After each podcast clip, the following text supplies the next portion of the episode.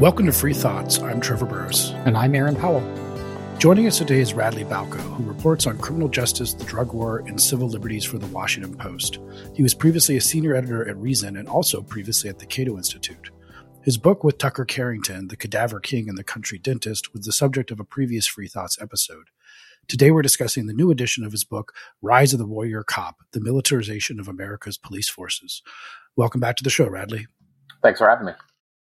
When did you get interested in the militarization of police? Because it's interesting that everyone now seems to kind of realize this, especially post Ferguson, but in a weird way, it also creeped up on us. Yeah, I think I first um, kind of started paying attention to it in a, um, you know, as part of my beat when I was at the Cato Institute, because I was covering uh, the drug war and uh, obviously the drug war was a big um, motivating factor in, in the trend toward police militarization. Uh, and specifically, I, I had been um, uh, reporting or covering a couple of um, no knock raids uh, that had been done to serve drug warrants. And uh, after looking into a few of those cases, I started tracking them pretty closely and seeing that they were not only were the raids themselves uh, very common and for kind of low level offenses, uh, the number of times police were making mistakes uh, because the, the, drug war is fought with dirty information sort of by, ne- by necessity. Um, so innocent people uh, were getting victimized in these raids, as well as you know people who were at worst guilty of kind of low level um, consensual uh, drug offenses. Um, at the time, that was probably like in the early 2000s. At the t- uh, Cato in 1997 and published a white paper about uh, sort of creeping police militarization.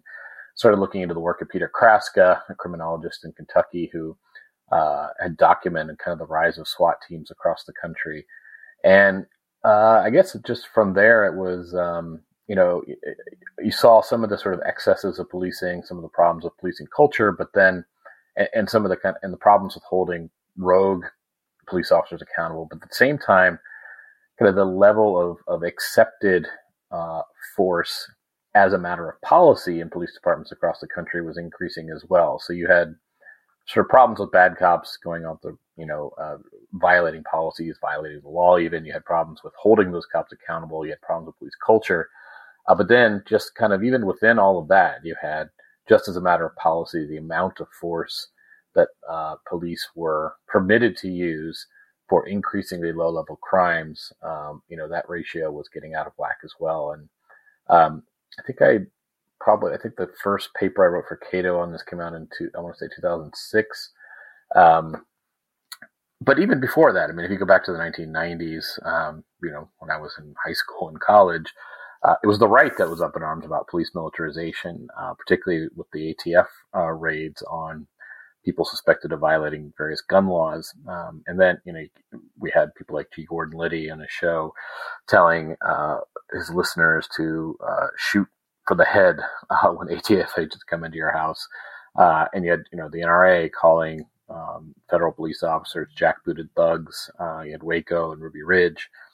Um, so, you know, I, I think there's this just there's been this continual trend for a long time, but it was also sort of fascinating to watch uh, as uh, various parts of the American political establishment get upset about this when it affects their own people, uh, but don't seem to be nearly as concerned when it affects people with whom they disagree politically. How new is this trend as opposed to us noticing it, paying attention to it, or the general political culture being more up in arms about it because you look back, you know, like the LAPD in the 1950s wasn't exactly a bunch of Boy Scouts, or we look at the way that cops treated marchers during the civil rights movement. Like it seems like cops have always been pretty violent. Yeah, I do think there's a um, a, a tendency to pine for kind of a heyday or salad days of policing that that probably never existed. Um, I will say though that I, I, do think that the militarization trend is is something unique. Um, it is even during the kind of the civil rights protest, even throughout kind of labor uprisings and other, other civil unrest. Um, in the United States, we've always had this firm line between policing and the military. Um, we keep them very separate. Um, and you know, even at the height of the drug war in the 1980s, uh, there was a time when Congress and the Reagan administration wanted to kind of erase that line. They wanted the military to be coming in, doing drug raids, you know, mar- Marines marching up and down city streets. And to its credit, uh, and to the credit of our the health of our democracy, I think uh, it was the Pentagon that objected loudest and, and actually derailed those plans. But um, you know, if you if the premise behind that is that policing and soldiering are two very different jobs, and it's dangerous for a free society to to conflate the two. Um, you know, I would argue that there isn't much difference between using actual soldiers to conduct domestic policing and taking domestic police and training them like soldiers, arming them like soldiers, uh, giving them kind of a soldier's mindset or mentality, and then telling them they're fighting a war of, of various kinds, whether it's a war on terror, war on drugs, war on crime. Um, you start to erase that distinction um, not by having soldiers do the policing, but by turning your police into soldiers. And I think that's really where it's not that police brutality didn't exist. It's not that racism and policing didn't exist before all this.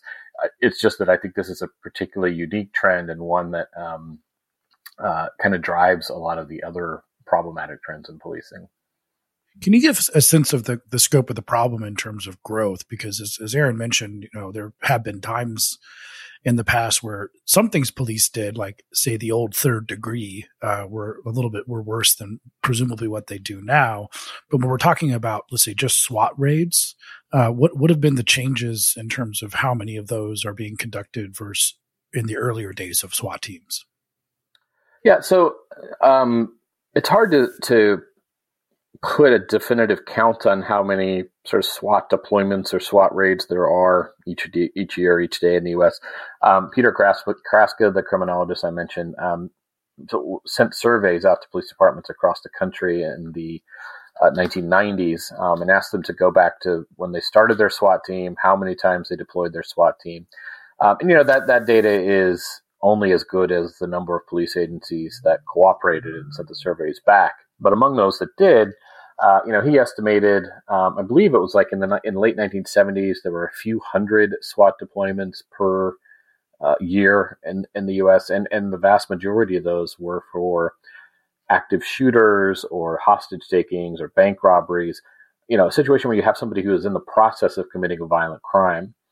Um, by the late 1990s, I believe it was up to 40 or 50,000 SWAT deployments per year. So from a few hundred to you know tens of thousands, forty or fifty thousand, and about eighty to eighty-five percent of those uh, were to serve warrants on people who were still suspected of nonviolent consensual drug offenses, um, typically pretty low-level offenses. So you've got this this police police action that you know in the 70s was reserved for these situations where somebody was in the process of committing a violent crime. Uh, now it's you know, not only is this tactic used, you know, exponentially more often, uh, it's primarily used not to apprehend somebody who's in the process of committing a violent crime, but to serve a search warrant to in, to investigate somebody who's still merely suspected of a non-violent consensual drug crime.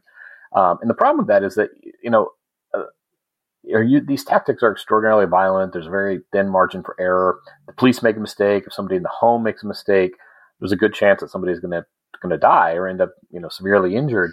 Um, and yet you're using these tactics against people who haven't yet been convicted of any crime or even charged for that matter. Um, and that really, I think, is is a massive shift in how the government has used this kind of force and violence. And it's it's not the sort of uh, uh, policy where there was ever really much public debate. It's not like Congress passed, you know, a bill that militarize the police and authorize mass SWAT raids. It's it's something that's been gradual and that's building up, been building up for uh, a, generation or more. Is this stuff necessary to protect officer safety or the public safety, though? For example, you mentioned nonviolent drug offenders or people who haven't been convicted of drug offenses yet, but like I've seen enough movies from the 1980s to know that drug dealers carry a lot of firepower um, and so it would seem like you send a beat cop with his revolver in there, and you know it may not turn out well for him. So maybe this force is helpful. So there are a couple of ways ways to address that. First, um, you know the the vast majority of police officer killings, where a police officer is, you know, feloniously killed on the job, are killed with low, small caliber handguns, right? So the idea that most police officers are killed with these massive guns or the massive firepower that you saw in Miami Vice, for example, um, just isn't borne out by the data.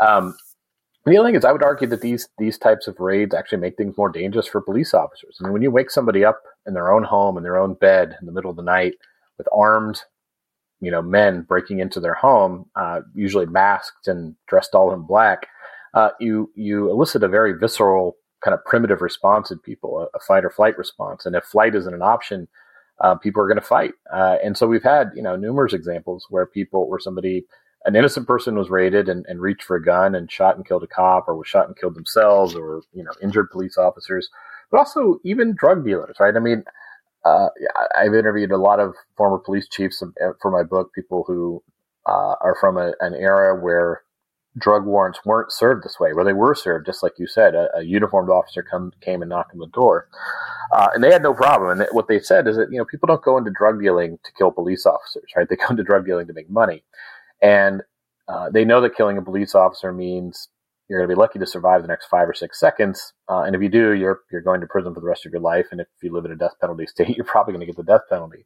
Um, so I think even in, in cases where the police are raiding a, a, somebody who has drugs in the home, who, who fires back at the police, um, usually they'll say they didn't know that they're police. They thought they were rival drug dealers. And I think there's a uh, that there's a lot of sort of that makes a lot of intuitive sense. Um, but there are there are there are options, you know, other than just either coming in guns blazing in the middle of the night or sending a single uniformed officer. Um, there's a process called surround and call out where you bring a lot of officers and you bring your bulletproof truck and you surround a place and you get on a megaphone and you ask the person to come out. Um, or you, you, you apprehend them as they're coming or going, or you set up some sort of ruse where you're able to apprehend them. Um, and this is actually what police tend to do when they have suspects who are actually violent or people who they are actually fearful, you know, will will open fire on police officers. Um, they take the time to to take these extra measures, these extra protective measures. The problem with with doing surround and call out or or some sort of ruse when it comes to searching drug warrants, and I've had police officials flat out admit this to me, is that there's just too damn many of them. Um, if you're a police department that's serving 15 or 20 drug warrants a week, uh, you don't have time to do surround and call out. It's a lot easier to just kick somebody's door down in the middle of the night. How much did a alcohol prohibition change policing in this country? Because you kind of alluded to this, and it's something I've written about at Cato that when you start prohibiting you have start having victimless crimes because usually when someone commits a crime or when someone has a crime committed against them, like you, you have your house robbed or you get assaulted, you call the police and you ask them to come to your house and to take evidence in order to find the perpetrator of this crime. But if you are both the criminal and the victim, like the purported criminal and the victim, because you put a substance into your body. Now the police have to do something very different in order to find the criminal, so to speak, because you're not giving, you're not asking them to come in and give evidence up. So then they have to start adopting tactics that are very different than standard, you know, interpersonal crime when they're victims. They have to start surveilling and investigating and doing, you know, st- pumping your stomach and kicking down doors because you got you might get rid of the evidence and things like this. It seems to me that might have all kind of started during alcohol prohibition. I mean, there are definitely similarities. I mean, I think we saw kind of a ramping up of police power during alcohol prohibition, then uh, it kind of um, uh, evolving back down when it was repealed, and then it gets fired back up for the drug war. But but I think the the similarities are inescapable, right? I mean, you you um, first of all, you're fighting this war based on dirty information, right? So because you don't have direct victims to report these crimes, um, you're relying on uh, informants, you're relying on tips from rival drug dealers, you're relying on anonymous phone calls.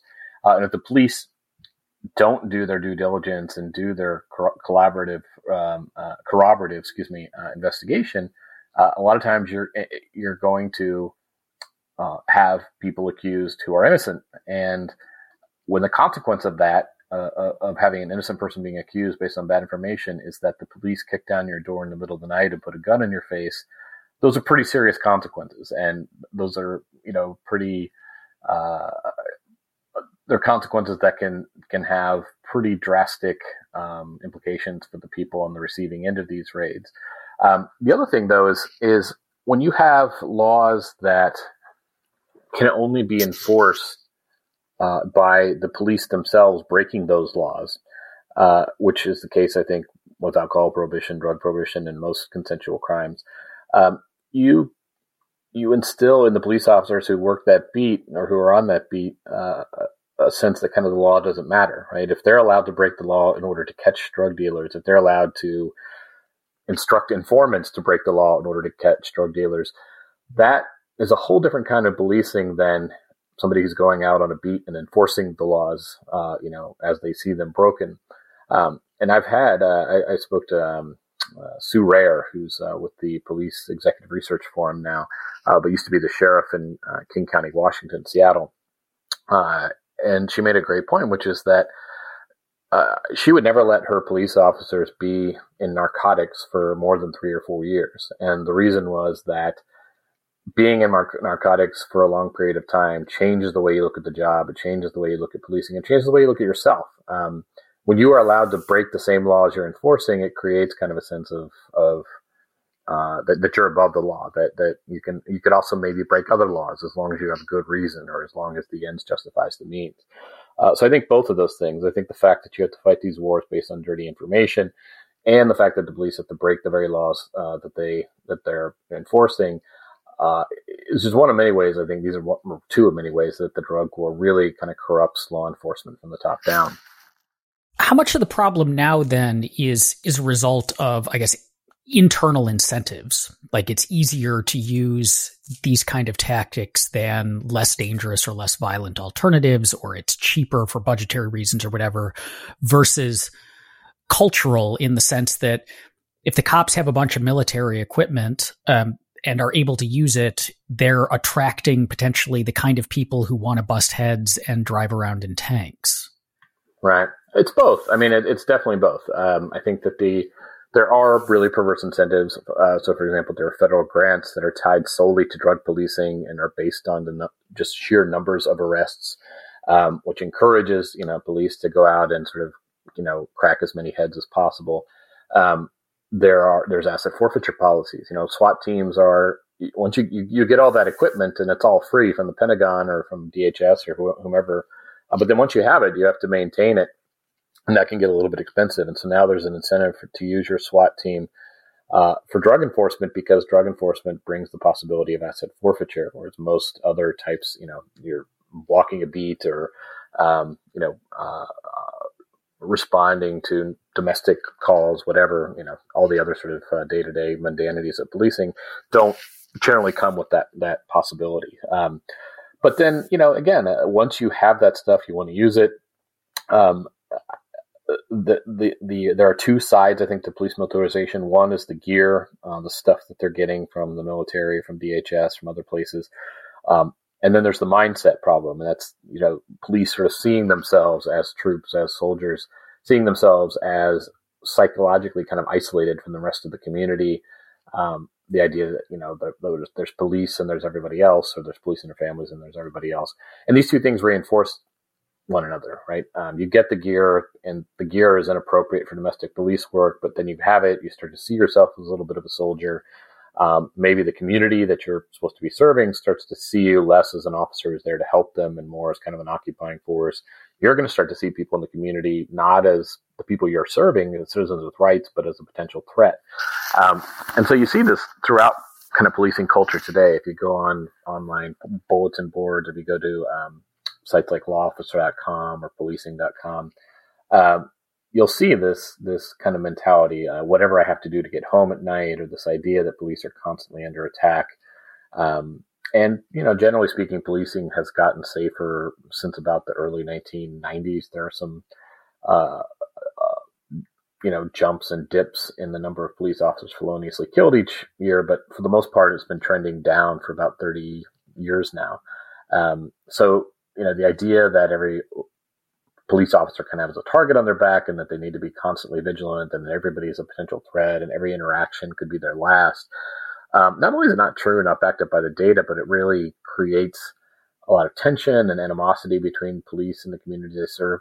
But it's also just it's kind of a miserable miserable existence for a police officer, right? I mean, if if um, you know you don't have any kind of relationships on your job with with people who aren't police officers, if all your interactions with non cops on your job are hostile, um, that that's kind of a miserable work experience. Um, it also just puts people on edge. I mean, you know, uh, if you're told that everybody's a potential threat, if you're told that there's a target on your back, you're going to be more likely to see an innocent gesture as a furtive one, right? You're, you're going to be more likely to kind of rule. Uh, your actions are going to be ruled more by your um, uh, kind of limbic system than your frontal lobe, uh, and I think that's a problem as well.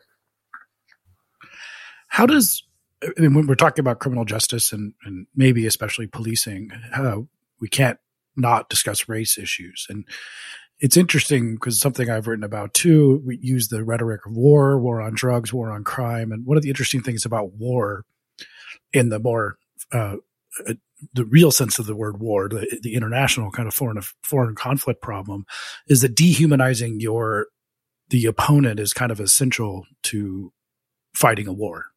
I mean, unless you, you need you need your soldiers to think that they are, you know, not they're not Germans, they're Huns, you know, and have your cartoons and all this stuff because otherwise you're just murdering people. Um, I feel like that's similar to what's hap- what you have to do here, and race plays a big factor in that when it comes to making war on our own citizens.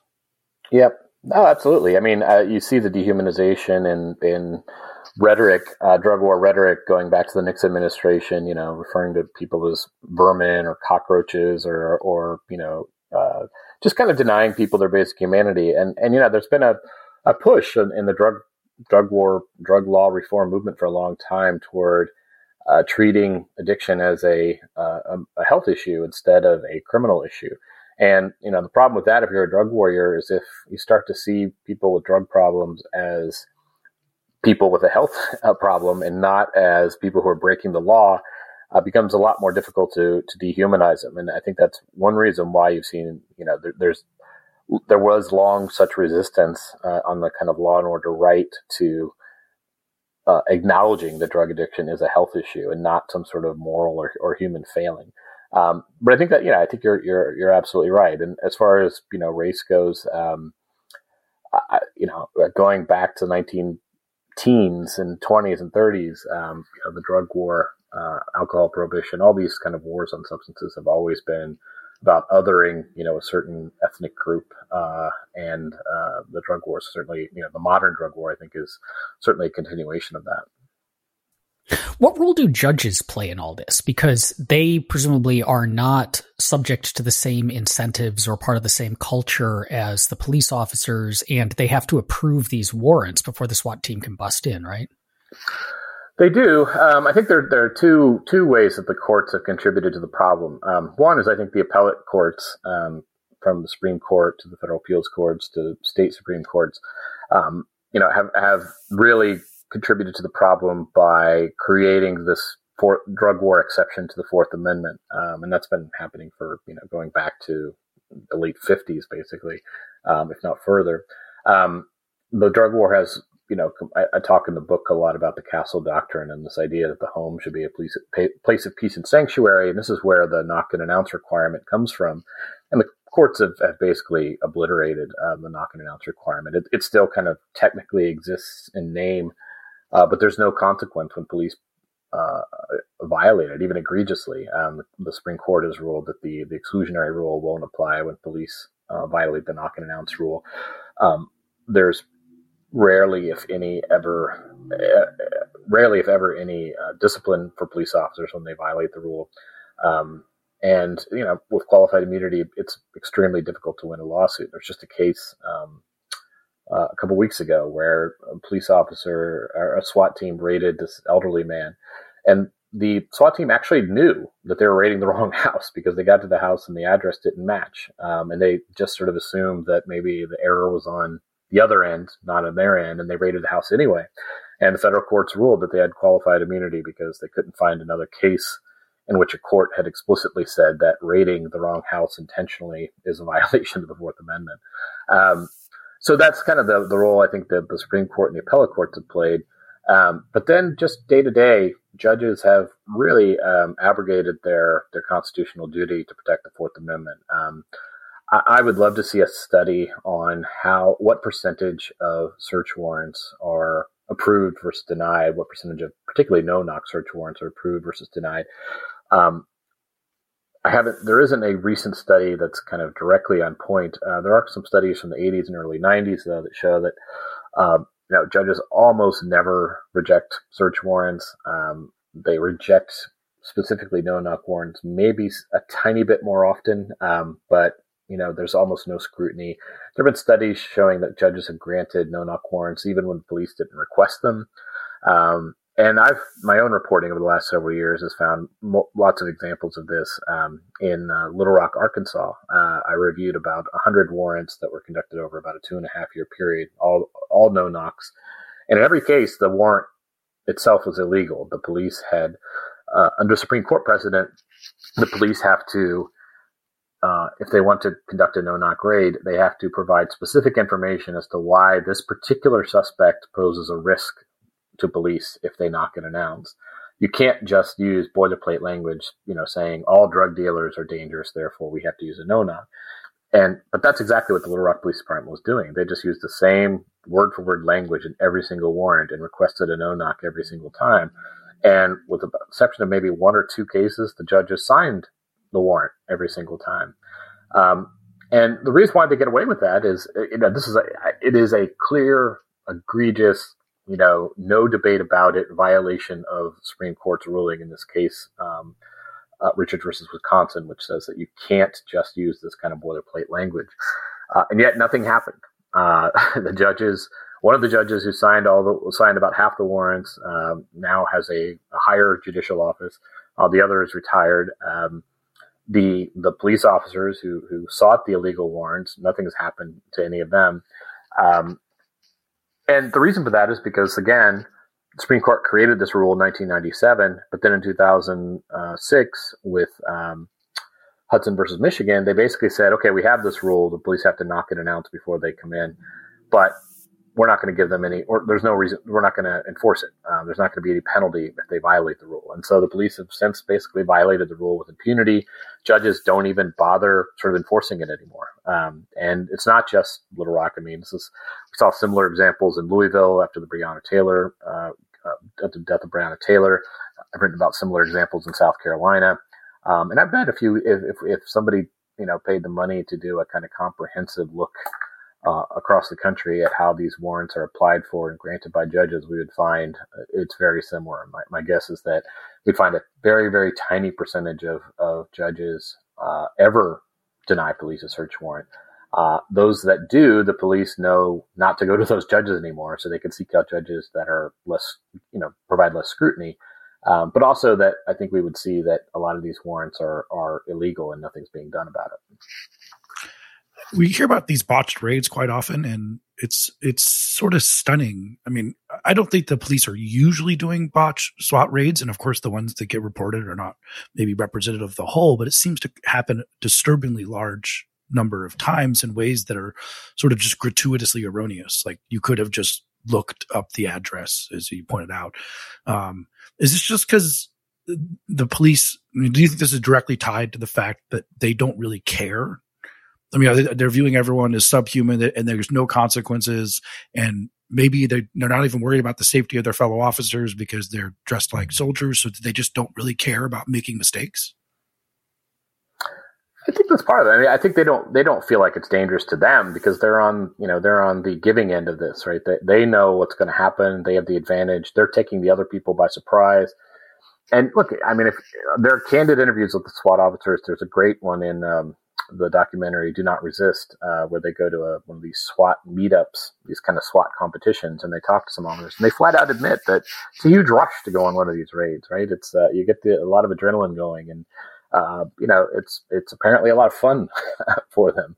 Um, and yeah, I'm speaking very broadly and very generally here, but uh, you know I do think that there's um, a kind of disregard for the rights of the people who are on the receiving end of this uh, of these raids because you know because they're yeah because they're drug users. They're they're morally weak. They're you know they're uh, um, uh, criminals basically. Uh, and I think that's the way that the police look at it. But I, I also think you know there's there's all of that uh, but then also there are no consequences for getting it wrong right? Um, the courts have basically ruled that if you the police raid a wrong house because they made a mistake uh, you know, as long as you can't prove that the mistake was intentional, which is pretty much impossible, and in most cases probably isn't the case. It's just a lack of, of diligence and and you know doing your your um, corroborative investigation.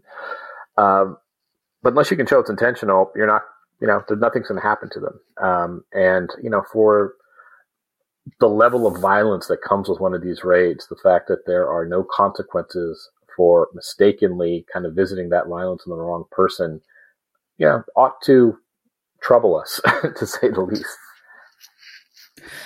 How much of all of this is the result of racism or at least racially motivated? Because if we listen to the, you know, we've had the protests over the last year and a lot of conversation about criminal justice reform, and a lot of it has focused on racism within policing and criminal justice.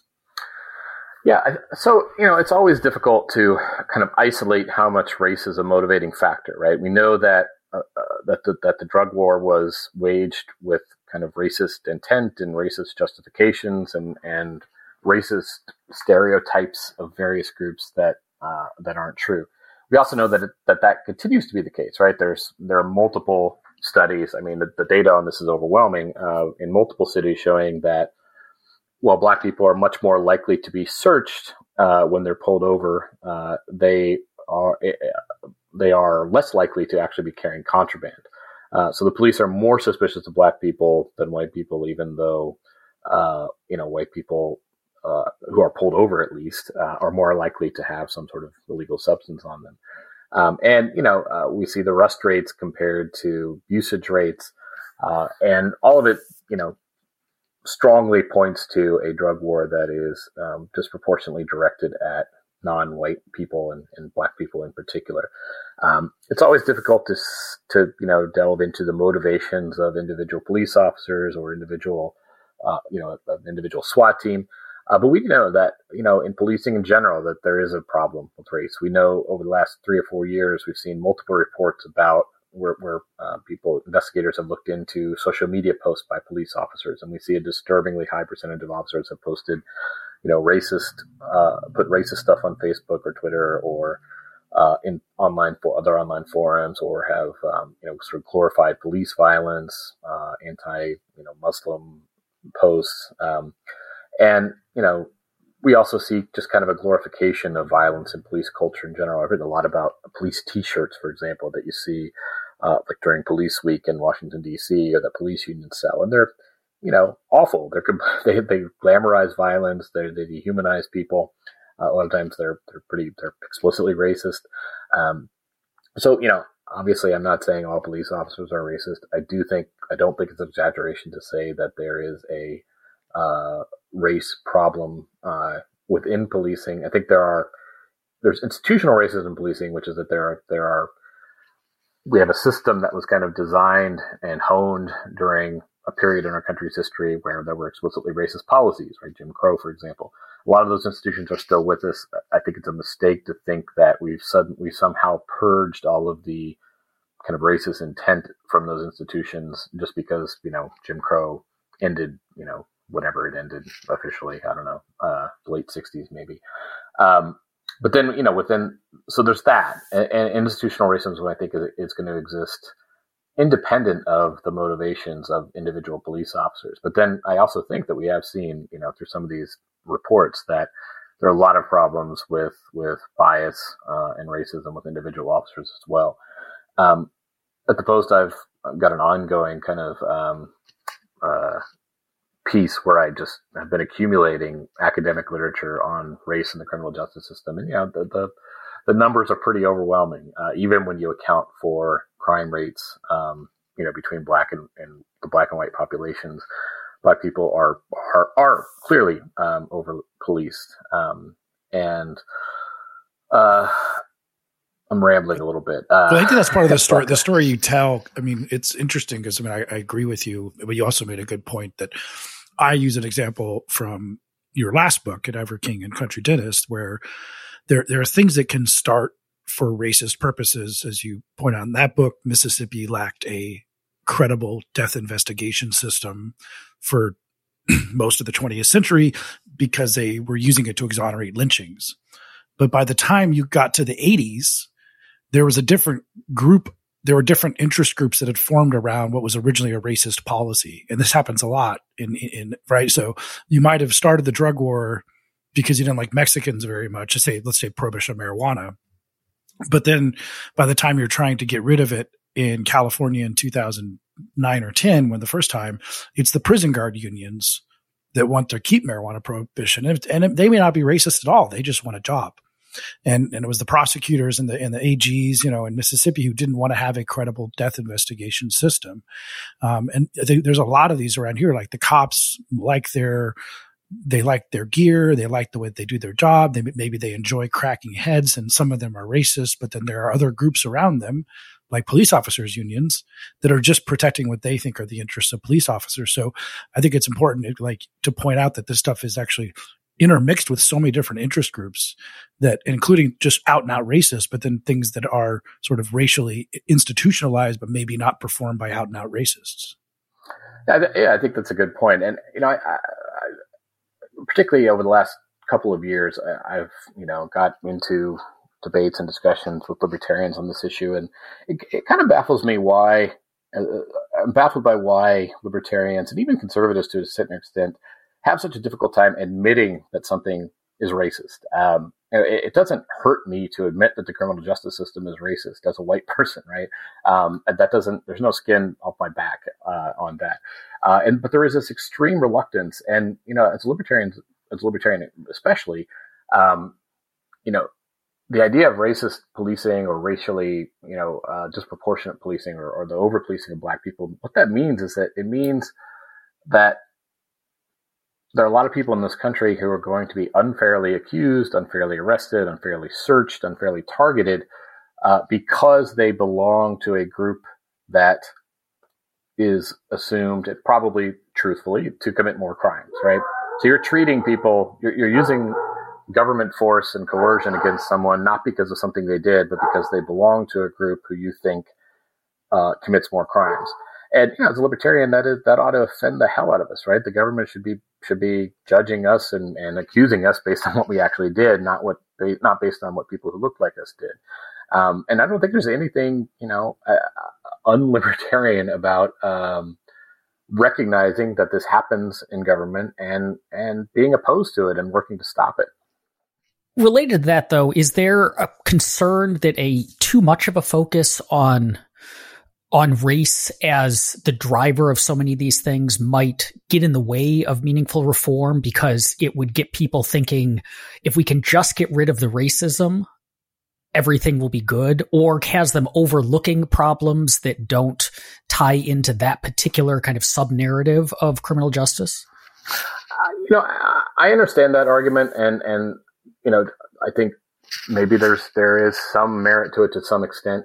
Um, I will say though that uh, you know Black Lives Matter has been more successful than you know those of us who have been beating this drum for 20 years at actually getting real police reform implemented. Um, and you know they've done that through the lens of kind of racial justice, right? But white people benefit from these police reforms as well. I mean, if you go to like the Campaign Zero webpage and you look at their their recommendations for police re- for police reform, that's all driven from uh, a, a kind of racial justice viewpoint. But but you know, white people will benefit if police initiate those policies. If we abolish qualified immunity, if you know, so I, I'm hesitant to say that that putting a uh, that, that viewing a lot of the problems of the criminal justice system through race is going to hamper reform. I think there's there's good evidence that it has actually helped reform. Now that said, um, you know, white people are victims of police abuse and police misconduct. It happens all the time, um, and you know, I, I, don't. I think it's it's wrong to pretend otherwise. I think that there are problems in policing and the criminal justice system that are racially motivated. I think there are problems that have nothing to do with race and are more about sort of power and control. Uh, but I also think that even those problems are exacerbated by by race and the country's history with race. Um, but you know, I'll, give you a good example, sort of from the book. Um, so when the book first came out, it, you know, it got very positive reviews. Uh, but the one one criticism I kept seeing over and over again from some quarters is that uh, the book was the examples that I used in the book were primarily white people, um, white people accused of of basically marijuana related crimes. And in my original manuscript, which is about twice as long as the book, I had a lot more of examples, more examples, and, and some examples that did include black people. They got cut for various reasons, mostly because when we were when we were editing uh, and trying to cut the manuscript down, we chose cases that best kind of illustrated a particular point that the book was trying to make. Um, but in doing so, we cut out a lot of the examples of black people, and so I, I think it is a valid criticism that the book, um, that the anecdotes in the book to kind of illustrate points paint to portray a picture of who's victimized by the drug war that probably isn't entirely accurate. And I, I tried to remedy that a little bit in this update. Um, but w- there's a reason for that. Um, the reason why the cases involving white people were were more apt to illustrate a particular point is because those are the cases where the victim uh, had a platform uh, because probably because they were white in large part, but they were able to get a lawyer to take their case, or they're they were able to get a journalist to look into the case, or they're, you know, uh, they got a lawyer and the resulting lawsuit flushed out facts about the case that you know were probably hidden in a lot of these raids on black people because black people when you're a black person and you're subject to one of these raids it's hard you know to get people interested uh, much less you know believe that you're innocent. Uh, and so what we find are that the cases where police have victimized white people in these cases tend to be the ones that kind of blow everything up that expose you know the fundamental problems in the system and the the repeat problems um, the incentive issues. Um, it tends to be white people or very sympathetic black people, like the the 92 year old woman Kathryn Johnston, uh, who was killed in a police raid in Atlanta uh, in 2006. Um, those are the cases that you know get public sympathy, that get investigations going, that get reforms. Um, but when you look back at that, since those are the cases that get all the attention, the attention, uh, you know, if you're not following the stuff closely, you could be, you know, forgiven for, for thinking that most of these raids target white people because those are the cases that you tend to read about. I, I completely agree about that about libertarians and it's sort of odd how some libertarians or people who call themselves libertarians resist these kind of uh, racially tinged language whereas i mean on the in, in addition to your points you know if we understand that the power of the state can be wielded by the people who win elections, the people who create the interest groups, and then they can use the power of the state to pursue their interests that are against the interests of the people who lost the election.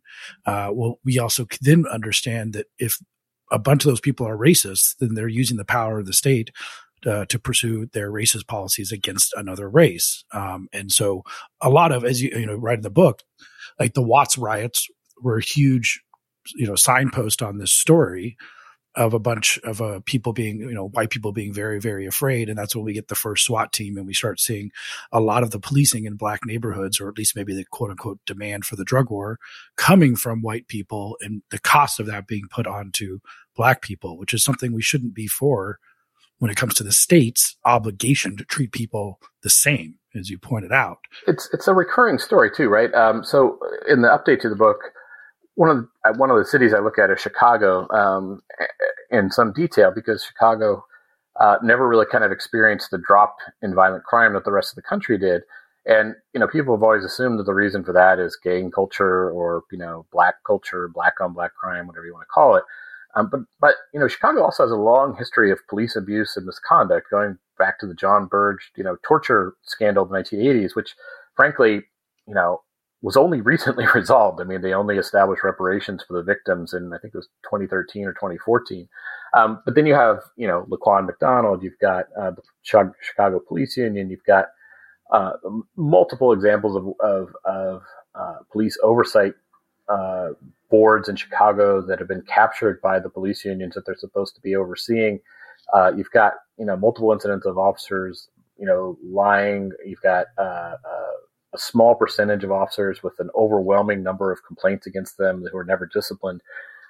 And the amazing thing is, when I was researching for the update to the book, I found this report uh, from a Blue Ribbon Commission that had been put together in the 1970s after uh, the police uh, killed a black motorist after pulling him over. I think it was for some sort of traffic violation.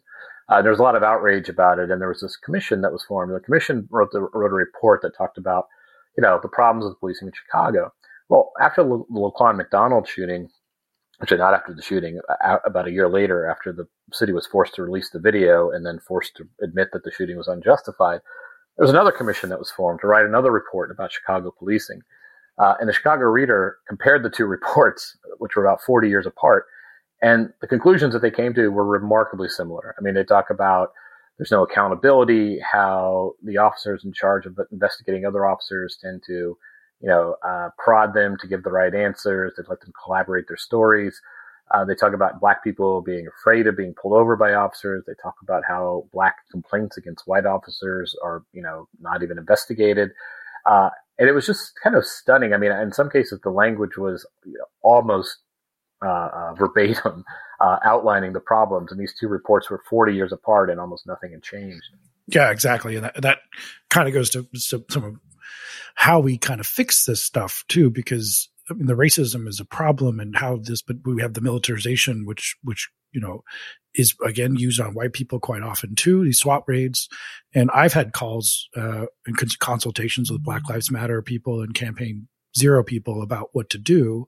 And one of the things that I've told them is that, you know, although they, they have been successful, you know, more than, more than anyone else in the last 20 years, but it's, is that sometimes you just need to take away their toys, you know, giving them implicit bias training or something like this, which is the kind of thing that the police union would try and make a concession on, that they'll have training to take away their racist bias. Whereas I mean, I'm scared of something like that because it's an empty, it's an, it's an empty solution that doesn't actually do anything.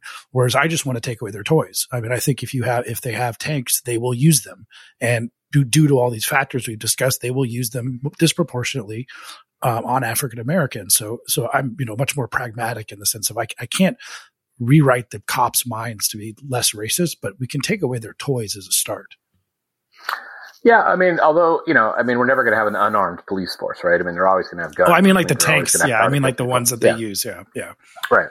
Um, yeah, I mean, look, uh, the implicit bias stuff. I've I've seen the studies that doesn't work. I've also talked to black police officers who have attended those classes and say they don't work because they're not designed to work. Right? They're they're they're designed to sort of check off boxes so that the police department can then say, you know, yes, we we gave everybody implicit bias training. Um, there's not the, the effort isn't really there to actually, you know, make officers aware of their own bias and teach them how to kind of think their way out of it. It's just uh, we're just going to let everybody sit through this class so that we can tell the federal government that we did it.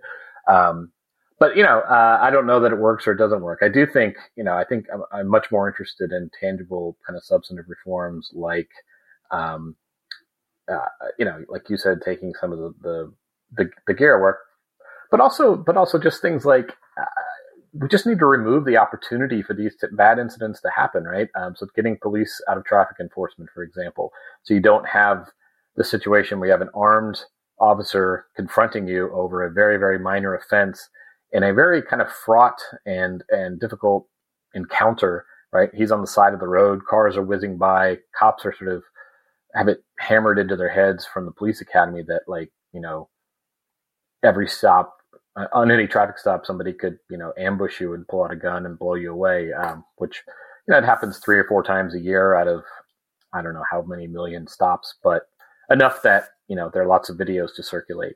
So um, you have this incredibly tense kind of situation where you've got a cop who's you know sees every stop as a potential shootout. You've got uh, motorists, particularly black and brown motorists, who don't trust the police, who are worried about getting searched, who are worried about you know things escalating. There's no reason why the police should be doing that. Um, you know, it can be done with, as a libertarian, it pains me to say this, but I think it's the better option of the two. It can be done with traffic cameras. Um, we could also engineer and design our roads better so that we don't need as many rules, right? You know, roundabouts instead of stop signs, that kind of thing.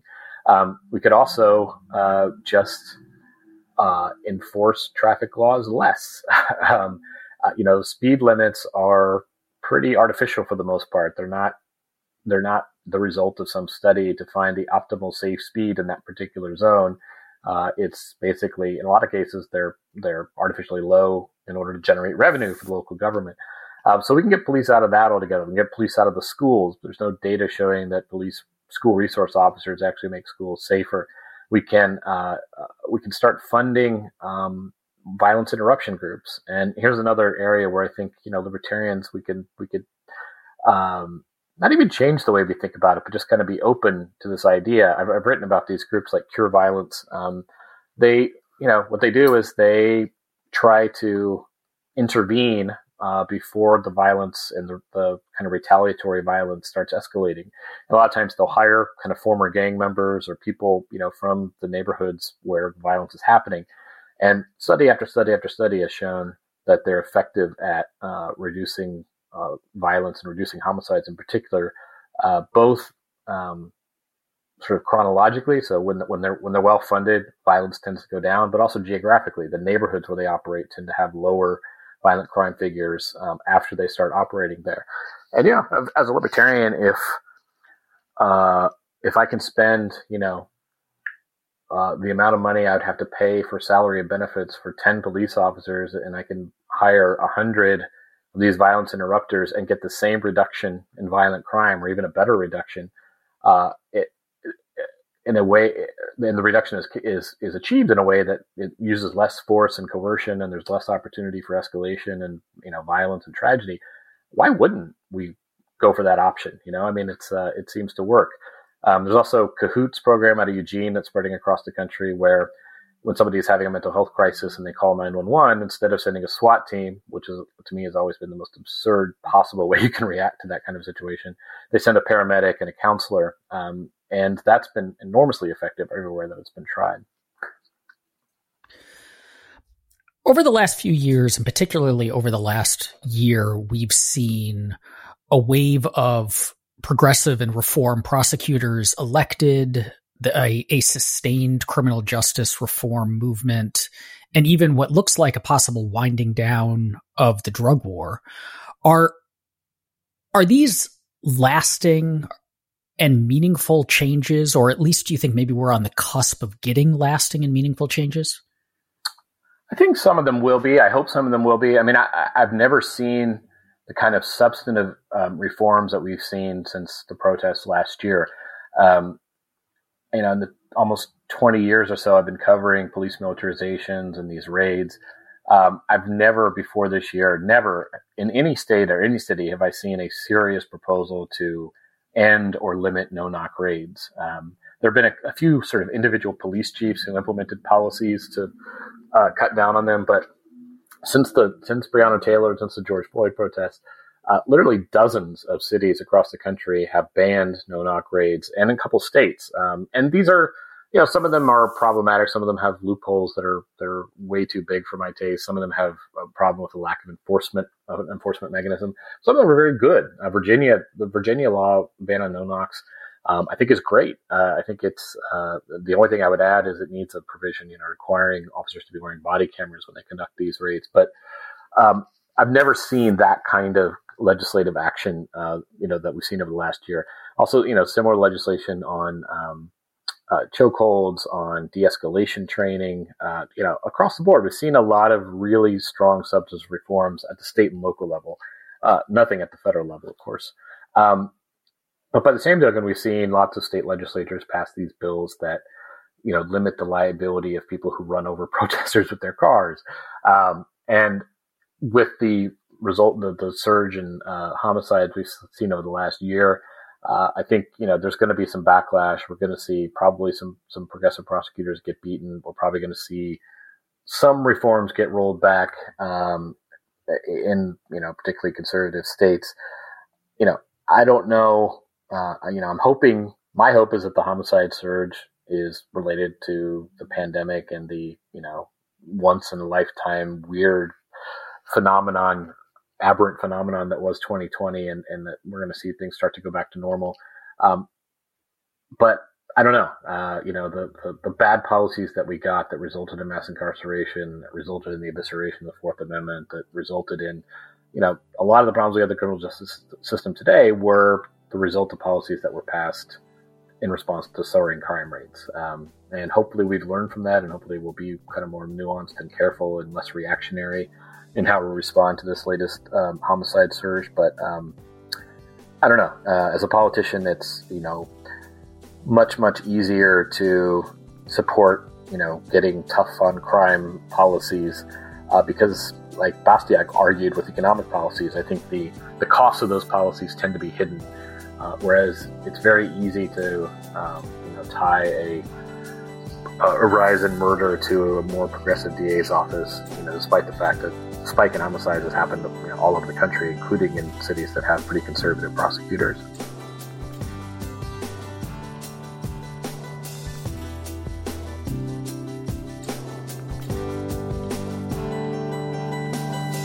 Thank you for listening. If you enjoy Free Thoughts, make sure to rate and review us in Apple Podcasts or in your favorite podcast app. Free Thoughts is produced by Landry Ayres.